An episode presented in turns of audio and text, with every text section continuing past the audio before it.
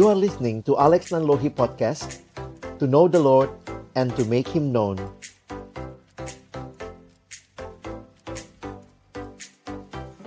Mari berdoa sebelum membaca merenungkan firman-Nya. Kami datang dalam ucapan syukur di hari perhentian yang kau berikan kepada kami. Terima kasih Tuhan sudah boleh memimpin ibadah kami. Kami telah menaikkan pujian kami kepadamu, doa kami kepadamu, dan tiba waktunya bagi kami untuk membuka firman-Mu ya Tuhan.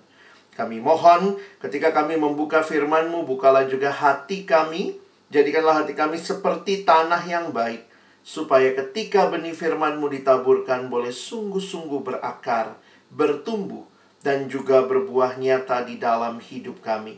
Berkati hambamu yang menyampaikan semua kami yang mendengar, Tuhan tolonglah kami, agar kami bukan hanya jadi pendengar-pendengar firman yang setia, tapi mampukan dengan kuasa dan pertolongan dari rohmu yang kudus, kami dimampukan menjadi pelaku-pelaku firman-Mu di dalam hidup kami, di dalam masa muda kami. Bersabdalah ya Tuhan, kami anak-anakmu sedia mendengarnya. Di dalam satu nama yang kudus, nama yang berkuasa, nama Tuhan kami Yesus Kristus, Sang Firman yang hidup, kami menyerahkan pemberitaan firman-Mu. Amin. Shalom, selamat pagi teman-teman yang dikasihi dalam Tuhan Yesus Kristus, kita hari ini masuk di dalam minggu Advent yang keempat. Ini berarti minggu Advent yang terakhir dan kita akan segera merayakan Natal. Bacaan leksionari kita pada hari ini dalam tema sukacita menyambut juru selamat ada tiga bagian tetapi saya akan mengajak kita untuk membaca bagian pertama secara lengkap di dalam Lukas pasal yang pertama. Kita akan membaca Lukas pasal yang pertama ayat yang ke-39 sampai ayat yang ke-55. Ini di dalam Alkitab cetak kita ada di dalam dua perikop. Yang pertama perjumpaan Maria dan Elizabeth dan yang kedua adalah nyanyian pujian Maria. Mari kita akan melihatnya bersama-sama. Beberapa waktu kemudian berangkatlah Maria dan langsung berjalan ke pegunungan menuju sebuah kota di Yehuda. Di situ ia masuk ke rumah Zakaria dan memberi salam kepada Elizabeth. Dan ketika Elizabeth mendengar salam Maria, melonjaklah anak yang yang di dalam rahimnya dan Elizabeth pun penuh dengan Roh Kudus. Lalu berseru dengan suara nyaring, Diberkatilah engkau di antara semua perempuan dan diberkatilah buah rahimmu. Siapa? Siapakah aku ini sampai ibu Tuhanku datang mengunjungi aku? Sebab sesungguhnya ketika salammu sampai ke telingaku, anak yang di dalam rahimku melonjak kegirangan. Dan berbahagialah ia yang telah percaya sebab apa yang dikatakan kepadanya dari Tuhan akan terlaksana. Lalu kata Maria, "Jiwaku memuliakan Tuhan dan hatiku bergembira karena Allah juru selamatku, sebab Ia telah memperhatikan kerendahan hambanya. Sesungguhnya, mulai dari sekarang, segala keturunan akan menyebut aku berbahagia, karena Yang Maha Kuasa." telah melakukan perbuatan-perbuatan besar kepadaku dan namanya adalah kudus dan rahmatnya turun-temurun atas orang yang takut akan dia. Ia memperhat, memperlihatkan kuasanya dengan perbuatan tangannya dan mencerai beraikan orang-orang yang congkak hatinya. Ia menurunkan orang-orang yang berkuasa dari tahtanya dan meninggikan orang-orang yang rendah ia melimpahkan segala yang baik kepada orang yang lapar dan menyuruh orang yang kaya pergi dengan tangan hampa. Ia menolong Israel, hambanya, karena ia mengingat rahmatnya, seperti yang dijanjikannya kepada nenek moyang kita, kepada Abraham dan keturunannya untuk selama-lamanya. Yang berbahagia adalah kita yang bukan hanya membaca firman Tuhan, tetapi merenungkannya, melakukannya dalam hidup kita, dan bahkan membagikannya. Saudara-saudara yang dikasihi dalam Tuhan Yesus Kristus, rekan-rekan pemuda, saya bersyukur ketika melihat bagaimana karya Allah di dalam kehidupan umatnya yang kita perhatikan dalam bacaan kita hari ini. Kalau kita melihat nada dari dua perikop ini adalah nada sukacita seperti tema kita hari ini. Sukacita menyambut kelahiran juru selamat Sukacita yang terjadi bukan karena apa yang manusia lakukan, tetapi karena apa yang Allah lakukan. Demikianlah kekristenan melihat keselamatan, bukan apa yang manusia lakukan bagi Allah, tetapi keselamatan kita adalah apa yang Allah lakukan bagi manusia. Di dalam situasi dunia yang penuh dengan dosa, kita melihat bagaimana karya kasih Allah sungguh nyata bagi umatnya. Dan ini bukan karya yang barusan, tetapi karya yang sudah dijanjikan sejak perjanjian lama. Bahkan dari apa yang kita baca di Taman Eden. Ketika manusia jatuh dalam dosa, Allah memberikan janji akan ada keturunan perempuan yang akan meremukkan kepala si ular. Karena itu kalau kita melihat perjumpaan antara Maria dan Elizabeth, kita bisa melihat bahwa kehadiran dan salam yang diberikan Maria kepada Elizabeth benar-benar mendatangkan sukacita dan damai sejahtera bagi Elizabeth. Mengapa? Nah, di sini saya pikir kita tidak bisa melepaskan ini bukan cuma temu kangen dua perempuan ketemu ketawa ketiwi begitu ya. Tetapi perhatikan fokus mereka adalah kepada karya Allah. Mari kita juga belajar bersuka cita. Bukan hanya basa-basi, tetapi sukacita karena karya Allah yang sungguh nyata. Yang fokusnya seperti yang menjadi utama dalam Natal. Fokusnya adalah kepada siapakah Yesus ini yang disampaikan di dalam perjanjian lama dan kemudian di dalam anugerah Tuhan lahir melalui perawan Maria. Nah, teman-teman yang dikasihi Tuhan, perhatikan ungkapan Elizabeth yang kita bisa baca tadi. Beberapa ayat ini menunjuk kepada siapakah Yesus, karena Yesus inilah yang membawa sukacita. Perhatikan di dalam ayat 42 misalnya dikatakan 43 siapakah aku ini sampai ibu Tuhanku? Dan kemudian dituliskan juga bahwa anak yang di dalam rahimku melonjak kegirangan dan berbahagialah ia yang telah percaya. Berarti di sini dikaitkan dengan apa yang Tuhan lakukan bagi hidup Maria dan Elizabeth menyaksikannya dan menerima salam sukacita sehingga kalimatnya menarik ya bayinya atau anak yang dalam rahimnya melonjak kegirangan. Nah, tapi kalau kita lanjutkan lebih jauh, jadi memang kata kegirangan, kata sukacita ini muncul juga di dalam bagian selanjutnya yang kita lihat sebagai nyanyian pujian Maria atau yang dikenal di dalam bahasa Latin Magnificat, ya. Kenapa? Karena memang awal doanya ini adalah Maria menyampaikan pujian kepada Allah. Dalam bahasa Latin, awal dari ayat ini adalah Magnificat, ya. Sehingga ini dikenal dengan Magnificat. Perhatikan sebentar. Kalau kita membaca apa yang ada di dalam Magnificat ini, mulai ayat 46 sampai 55, kita sebenarnya bisa melihat ada dua bagian besar. Bagian pertama, mulai dari ayat 46 sampai 50. Perhatikan, Maria memuliakan Tuhan yang telah memperhatikan dirinya yang adalah dari kalangan masyarakat status sosial rendah. Nah, demikian kata seorang penafsir yang kemudian mendapat anugerah Allah. Dan Allah telah melakukan perbuatan yang besar kepada dirinya, Maria.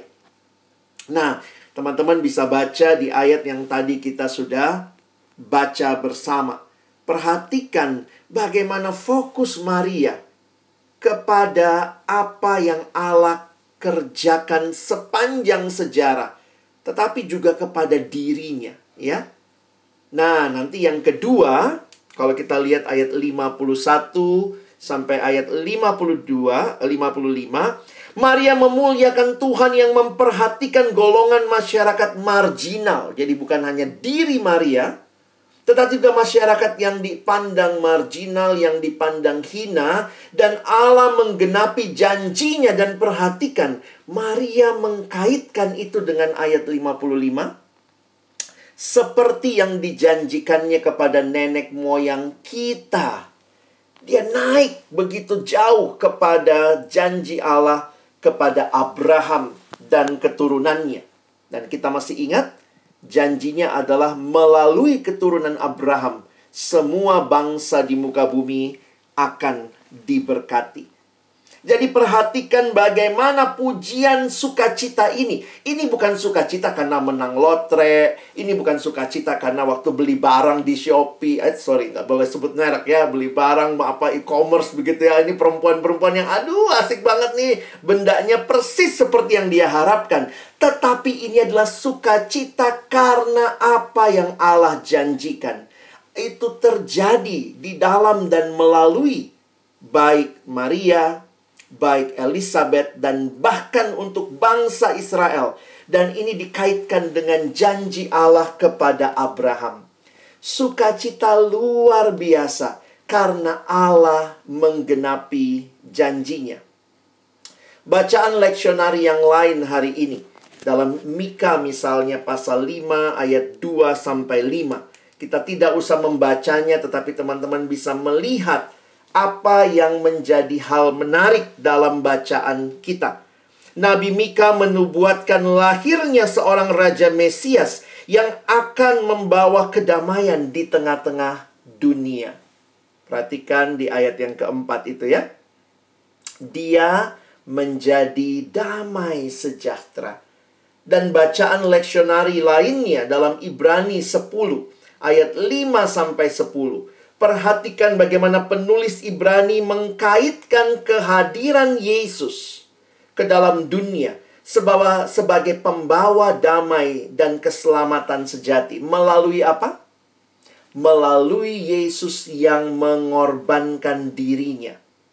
Sebagaimana kita tahu di perjanjian lama, datang kepada Tuhan harus dibawa korban. Dan inilah yang terjadi. Perhatikan ayat yang ke-10 kita telah dikuduskan satu kali untuk selama-lamanya oleh persembahan tubuh Yesus Kristus. Semua korban yang dipersembahkan tidak ada yang sempurna. Karena itu digambarkan setiap kali datang sama Tuhan bawa korban lagi. Setiap kali datang sama Tuhan bawa korban lagi. Tetapi ketika Yesus mempersembahkan dirinya, dialah korban yang sempurna dan satu kali untuk selama-lamanya. Teman-teman yang dikasihi dalam Tuhan Yesus Kristus, sukacita menjadi milik dari orang-orang yang mengalami janji Allah dan karya Allah digenapi di dalam sejarah, tetapi juga tentunya di dalam diri yang mengalami janji itu. Diri pribadi. Karena itu Mazmur 5 ayat 12 Waktu saya renungkan ayat ini sangat indah. Tetapi semua orang yang berlindung padamu akan bersuka cita. Mereka akan bersorak-sorai selama-lamanya. Karena engkau menaungi mereka dan karena engkau akan bersukaria orang yang mengasihi namamu. Wow, rasanya waktu membaca ayat-ayat ini, kita diyakinkan, diteguhkan seperti Maria, seperti Elizabeth yang sebenarnya mengalami karya yang luar biasa itu dan kemudian kita melihat bagaimana sukacita itu lahir karena mereka mengalami apa yang Allah janjikan dan itu terjadi di dalam kehidupan mereka.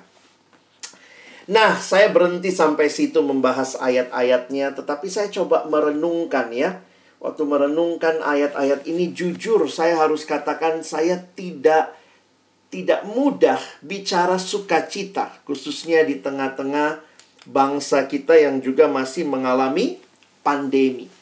Izinkan saya membagikan refleksi perenungan saya terhadap sukacita di saat kita menyambut Natal. Saya ingin mengajak kita melihat sebenarnya dalam situasi pandemi ini, jujur deh, kalau kita bilang sukacita, rasanya kok sulit ya. Sementara Natal kayaknya selalu sukacita, sukacita Allah berkarya. Tapi saya ingin mengajak kita berpikir sebentar. Emosi negatif apa yang dialami banyak orang di masa pandemi ini? Dan mungkin bukan hanya banyak orang. Mari jujur, kita juga alamikah? Emosi-emosi negatif apa yang kita alami di masa pandemi ini. Realitanya waktu kita melihat secara psikologis perhatikan ini kira-kira kumpulan emosi negatif ya. Depression, depresi, ragu, putus asa, rasa malu, rasa sedih, ketakutan, frustasi, rasa bersalah, iri hati, dan juga ada uh, berduka dan juga ya jealous gitu ya, envy, jealous itu ya tipis-tipis bedanya ya. Nah, ini hal yang menarik Saudara bahwa emosi-emosi negatif seperti ini kita alami dan saya pikir pandemi ini membuat beberapa emosi makin muncul. Menarik sekali kalau perhatikan tidak ada marah di sini ya. Saya juga kaget secara psikologi marah itu bukanlah emosi negatifnya karena orang marah pasti ada penyebabnya. Nah, penyebabnya itu yang emosi negatif, bukan marahnya. Marah itu luapan dari emosi negatif, ya. Jadi kaget juga waktu perhatikan, wah nggak ada marah di sini. Jadi kalau teman-teman bilang, ah saya marah kak, pertanyaannya marahmu karena apa? Orang ragu bisa marah. Orang rasa malu bisa keluar dengan marah. Orang sedih juga bisa marah begitu ya. Jadi mari kita jujur dengan emosi-emosi kita. Sehingga kalau dikatakan. Ini kayak terapi psikologis ya. Natal itu merry ya. Harus merry, harus sukacita. Merry Christmas. Nah tetapi realitanya. Saya mau coba ajak kita sedikit melihat kisah Natal saya nggak ajak baca semuanya. Tapi Kak Alex ingin kita belajar cerita Natal dari sisi emosi-emosi yang muncul. Memang betul, Maria Elizabeth bersuka cita. Tapi jangan lupa, sebenarnya ada cerita-cerita lebih awal. Dan cerita-cerita lebih awal itu ternyata mengungkapkan, bagi saya mengungkapkan emosi-emosi yang ada. Mari kita coba lihat sebentar ya. Bayangkan emosinya Sakaria dan Elizabeth. Kalau kalian perhatikan, sebenarnya kan Sakaria ini sudah tua, Elizabeth juga sudah tua. Dan Elizabeth itu sebenarnya berdoa dengan tekun, minta keturunan. Karena waktu itu nggak punya keturunan, wow, itu sangat nista. Jadi ini dua orang yang sebenarnya dikatakan mereka orang yang baik, mereka orang yang melayani dengan baik, tetapi pasti ada situasi yang tidak mudah. Sehingga Sakaria waktu malaikat datang kepadanya. Nah, masih ingat kalimat dia? Ini kalimat apa ini? Lalu kata Sakaria kepada malaikat itu, "Bagaimanakah aku tahu bahwa hal ini akan terjadi? Sebab aku sudah tua dan istriku sudah lanjut umurnya." Jadi bukan lagi usia produktif untuk punya anak kira-kira seperti itu. Jadi mungkin juga Sakaria ada keraguan dan nampaknya ketika akhirnya dia bisu, nah ini bukti kayaknya dia ragu gitu ya. Jadi teman-teman berita pertama menjelang Natal ya kan ini kan belum Natal ya baru lahirnya Yohanes Pembaptis ini bukan suasana sukacita nggak ada tuh Mary Mary gitu ya ini emosi yang dialami nampaknya oleh oleh Sakaria. Nanti kalau kalian lihat lagi Elizabeth saya pikir berdoa terus menerus ya tentunya satu sisi kita lihat dia konsisten tapi juga saya pikir dalam ya Elizabeth juga manusia biasa ya lihat orang punya bayi mungkin envy juga ya jealous juga Nah, sehingga saya tidak mau lebih jauh menafsirkannya. Perhatikan juga beberapa lama kemudian Elizabeth istrinya mengandung dan selama lima bulan ia tidak menampakkan diri. Wah ini banyak penjelasan. Kenapa nggak menampakkan diri? Mungkin malu juga, udah tua hamil gitu ya. Kayaknya jadi bahan tertawaan. Ada juga penafsir bilang kemungkinannya memang harus jaga kandungan karena udah tua gitu ya. Nah, saya nggak tahu emosi apa yang dialami. Walaupun memang ayat 25 mengatakan bahwa Tuhan sudah menghapus aibnya dengan memberikan anak di masa tuanya. Jadi, teman-teman jangan berpikir cerita-cerita ini tanpa emosi, langsung sukacita. Enggak juga. Saya mau kita jujur bahwa realita berita Natal awal-awalnya bukan sukacita. Karena realitanya apa? Kalimat malaikat selalu mulai dengan jangan takut. Masih ingat yang tadi ya?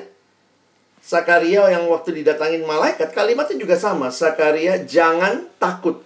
Ketemu malaikat sih nggak seneng banget gitu ya. Langsung jangan takut begitu. Nah, perhatikan. Sekarang kita coba bayangkan emosinya Yusuf dan Maria. Kadang-kadang kita tuh membacanya kayak kurang menghayati ya. Kayaknya Maria suka cita banget. Bener sih. Tapi waktu awalnya datang berita itu, bayangkan pergumulan Maria tiba-tiba dibilang hamil. Waduh, mungkin Maria juga harus mikir-mikir. Dia kan bertunangan sama Yusuf, nggak boleh melakukan hubungan seksual. Hamil di luar nikah tuh nggak mudah, teman-teman. Hamilnya dari mana? Dari roh kudus lagi gitu ya. Sehingga bagi Maria tentu ini hal yang tidak mudah. Bayangkan emosinya Maria pertama kali dengar berita itu tiba-tiba dia hamil. Akan hamil dari roh kudus. Memang kalimat Maria sedikit beda dengan Sakaria.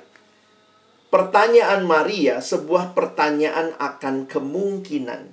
Katanya kalau para penafsir bilang kalau Sakaria pertanyaannya keraguan. Bagaimana mungkin terjadi? Kalau Maria seperti, ah bagaimana hal itu bisa terjadi? Aku belum bersuami. Jadi ada yang mengatakan ini sedikit lebih positif. Tetapi realitanya saya ingin katakan tetap emosinya pasti tidak mudah. Bayangkan kamu punya anak nanti, lalu anak datang ujuk-ujuk sama papa mama. Papa mama aku hamil dong. Waduh. Bagaimana masa depan dan seterusnya. The first Christmas is not really merry. Ya, berita berita Natal pertama nggak terlalu sukacita lah. Pasti ini membingungkan. Masih ingat Yusuf? Tiba-tiba tahu tunangannya hamil? Dan perhatikan pergumulan Yusuf yang saya coba gali, ini ternyata pergumulan ketaatan kepada hukum. Teman-teman kalau baca Matius 1, dituliskan Yusuf seorang yang tulus hati. Yang tidak mau mencemarkan nama istrinya di muka umum. Apa sih maksudnya tulus hati? Terjemahan New International Version menerjemahkannya a righteous man. Dan ini kaitannya dengan apa? Kaitannya ternyata dengan hukum Taurat, hukum Yahudi. Jadi Yusuf ini orang yang sangat pegang hukum, tapi juga sangat sayang sama Maria. Sehingga dia berniat menceraikan diam-diam. Kenapa? Karena dia melihat Maria nggak taat hukum. Tetapi memang malaikat tampak kepadanya ya. Jadi tentu bagi Yusuf, bayangkan dia mungkin memikirkan pernikahan yang indah. Semuanya buyar. This is not a marry for Yusuf, for Joseph ya. Karena itu terjemahan Alkitab bahasa Indonesia masa kini menangkap hal itu dan menerjemahkan kalimatnya begini. Yusuf, tunangannya itu adalah seorang yang selalu mentaati hukum agama. Jadi dia tahu Maria harus dihukum. Tetapi dia sayang sama Maria sehingga dia memutuskan dengan diam-diam supaya Maria nggak dapat malu. Nah kira-kira seperti itu. Jadi Yusuf pun punya pergumulan. Wow, kalau kita lihat cerita pertama, ini nggak suka cita teman-teman ya. Gembala, ah kita lihat gembala juga ya. Dan waktu saya perhatikan, walaupun ini kalimat menarik sekali di dalam Lukas pasal 2, di daerah itu ada gembala-gembala. Perhatikan ayat 9. Tiba-tiba berdirilah seorang malaikat Tuhan di dekat mereka dan kemuliaan Tuhan bersinar meliputi mereka dan mereka Phobos Kata Yunani inilah menjadi kata fobia. Jadi, waktu pikir-mikir Natal tuh sukacita, kayaknya berita-berita awalnya nggak gitu ya. NIV menerjemahkan terrified. Bahasa Indonesia memang kita nggak punya kata takut banget gitu ya. Sampai harus pakai dua kata, sangat ketakutan. Makanya waktu Kak Alex cari gambar, nggak gampang cari gambar ya. Gambarnya gembala itu rata-rata ketawa ketiwi ya. Satu-satunya gambar yang saya cari di Google yang free, yang paling menunjukkan ketakutan cuma gambar ini. Ya, yang lainnya tuh kayak lagi ketawa, lagi seneng gitu ya. Jadi apa pun emosi yang kamu sebutkan tadi, saya cuma mau kasih tahu begini. Emosi-emosi negatif ini ada di sekitar cerita Natal. Jangan kamu rasa, oh saya sekarang baru di pandemi ini ngalamin semua negatif ini. Waktu cerita Natal juga ada. Semua emosi yang kamu cerita tadi itu mungkin juga emosinya Maria, Yusuf, Sakaria, Elizabeth, Termasuk juga nanti para majus begitu ya. Ada yang menafsirkan majus itu jalannya jauh. Ya pasti exhausted juga. Capek di jalan begitu ya. Teman-teman, tetapi kenapa semua ini berubah jadi sukacita? Di sinilah kita perlu belajar. Kenapa gembala-gembala pulang? Sambil memuji, memuliakan Allah. Tadinya sangat ketakutan. Karena yang mereka lihat, mereka dengar, semuanya sesuai ini gambarnya sudah sukacita lah gembalanya begitu ya. Nah, teman-teman yang dikasih Tuhan, apa sebenarnya yang terjadi? Apa yang dibawa oleh Natal? Apa yang terjadi dengan para gembala ini waktu sudah ketemu Yesus? Coba. Setelah gembala kembali habis ketemu Yesus, apa yang berubah? Apakah gembala tiba-tiba pulang jadi konglomerat? Setiap orang punya uang 1M? Apa yang berubah dari para gembala malam itu setelah mereka ketemu Yesus? saya melihat yang berubah tuh emosinya. Semua emosi negatif itu berubah jadi emosi positif. Itu yang kita perhatikan di sekitar berita Natal. Kalian bisa pahami?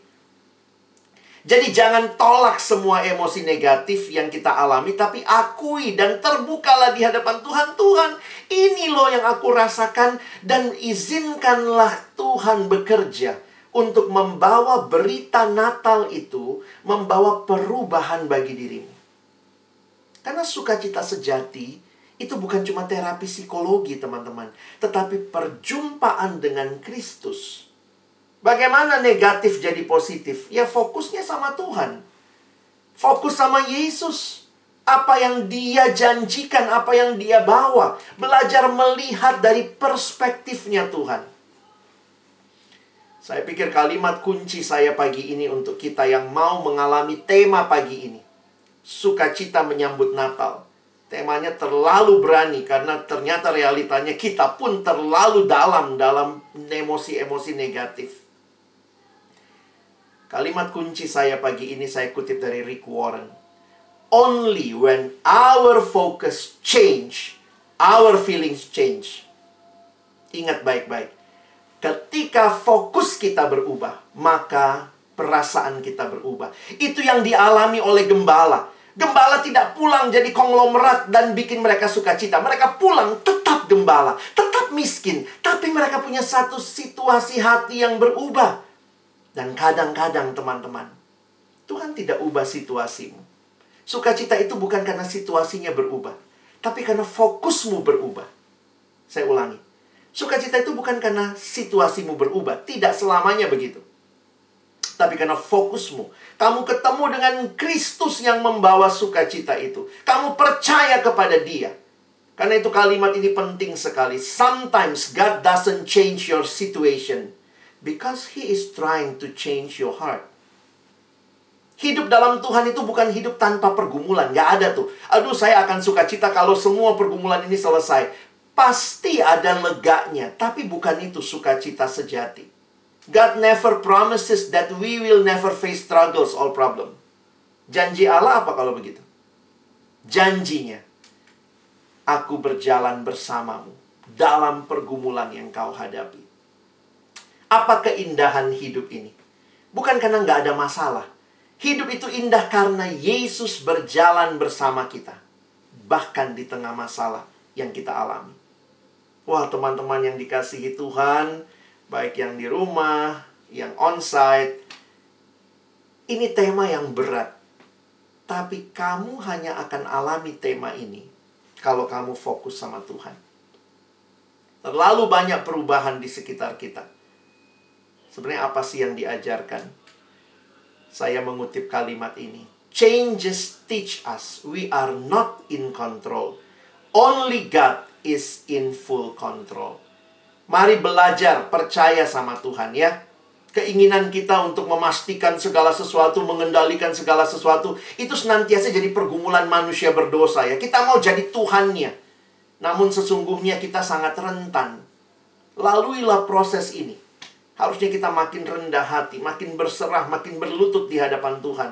Kita nggak tahu tahun 2022 kayak apa, tapi satu hal yang kita tahu. Tuhan pegang semuanya. Fokus sama dia. Dan kalau Tuhan belum jawab doamu, God's delay isn't God's denial. Tidak selamanya kalau Tuhan menunda itu berarti Tuhan jawab tidak. Orang yang bijaksana tahu bedanya apa artinya tidak dan apa artinya belum. Not yet. Jadi ketika frustasi dan ada hal-hal yang tertunda dalam rencanamu karena COVID ini, jangan kehilangan sukacita. A wise person will trust God instead of getting bitter. Karena itu sebagai aplikasi praktis, bagaimana caranya tetap memiliki sukacita dalam Tuhan bahkan di masa-masa pandemi, masa terpuruk sekalipun. Tidak ada jalan lain selain peganglah firman-Nya. Jangan pegang perasaanmu. Perasaanmu naik turun, perasaanku naik turun. Alkitab berkata, kita hatinya sudah jatuh dalam dosa. Kalau senang, wih hari ini senang banget Tuhan deket besok. Aduh, rasanya Tuhan jauh. Jangan jadikan perasaanmu kompas hidupmu kompas hidupmu dan kompas hidupku bukanlah perasaan kita yang berubah-ubah, tetapi firman yang tidak berubah. Kalau dikatakan Tuhan baik, maka dia tetap baik. Mau kau alami yang tidak baik, itu tidak membuat Tuhan jadi tidak baik. Tangkap maksud saya ya? Jadi memang kita harus pegang firman Tuhan. Kalau tiap hari kita cuma pegang perasaan kita, aduh gue lagi gak suka sama Tuhan, males ibadah pegang firmannya. Tuhan walaupun saya nggak suka, saya lagi nggak nyaman, tapi Tuhan ingatkan harus ibadah. Di situ jadi kesempatan saya dibaharui sekali lagi. Sukacita datang bukan karena situasinya berubah, tidak selamanya. Tapi karena kita ketemu sama sumber sukacita sejati. Karena itu teman-teman, kalimat ini menutup khotbah saya. Pastor Rick Warren berkata, "We are not in control but we do have a greater hope and we do have a source of joy that isn't based on circumstances. Sukacita kita bukan berdasarkan situasi, tetapi karena ada Tuhan. Saya sering kali menyimpulkannya begini ya. Buat orang Kristen, sukacita itu bukan semata-mata sebuah situasi atau sebuah kondisi tetapi buat kita, sukacita adalah seorang pribadi. Namanya Yesus. Yang kehadirannya membuat kita sekarang bisa berkata, meskipun banyak hal belum berubah, tapi engkau menyertaiku dan itu cukup bagiku. Selamat menyambut Natal. Rayakanlah Natal dalam sukacita karena engkau dan saya berjumpa dengan Sang Juru Selamat. Amin. Mari berdoa. Tuhan terima kasih untuk firman-Mu. Terima kasih untuk kebenaran yang memerdekakan hati kami. Di tengah-tengah situasi yang mungkin kami sendiri sedang terpuruk dan jatuh. Kami sekali lagi bersyukur karena Engkau hadir dan tidak meninggalkan kami. Terima kasih. Biarlah apa yang dialami Elizabeth dan Maria setelah mereka fokus kepada Tuhan, bukan fokus pada ketakutan, kekhawatiran, ketidakpercayaan, maka emosi mereka mengalami perubahan. Sukacita melonjak kegirangan karena tahu betul Tuhan menegakkan janjinya, menggenapkannya sesuai dengan kehendaknya. Terima kasih Tuhan. Berkati kami semua mengakhiri tahun ini juga untuk menatap tahun yang akan datang, bukan dengan kepastian, keyakinan pada diri kami, tetapi dengan keyakinan bahwa Tuhan yang sudah menyertai kami di tahun ini, Tuhan yang sama, memimpin kami masuk di tahun yang baru. Dalam nama Tuhan Yesus, Sang Firman yang hidup, kekuatan kami, kami sudah berdoa dan bersyukur. Amin.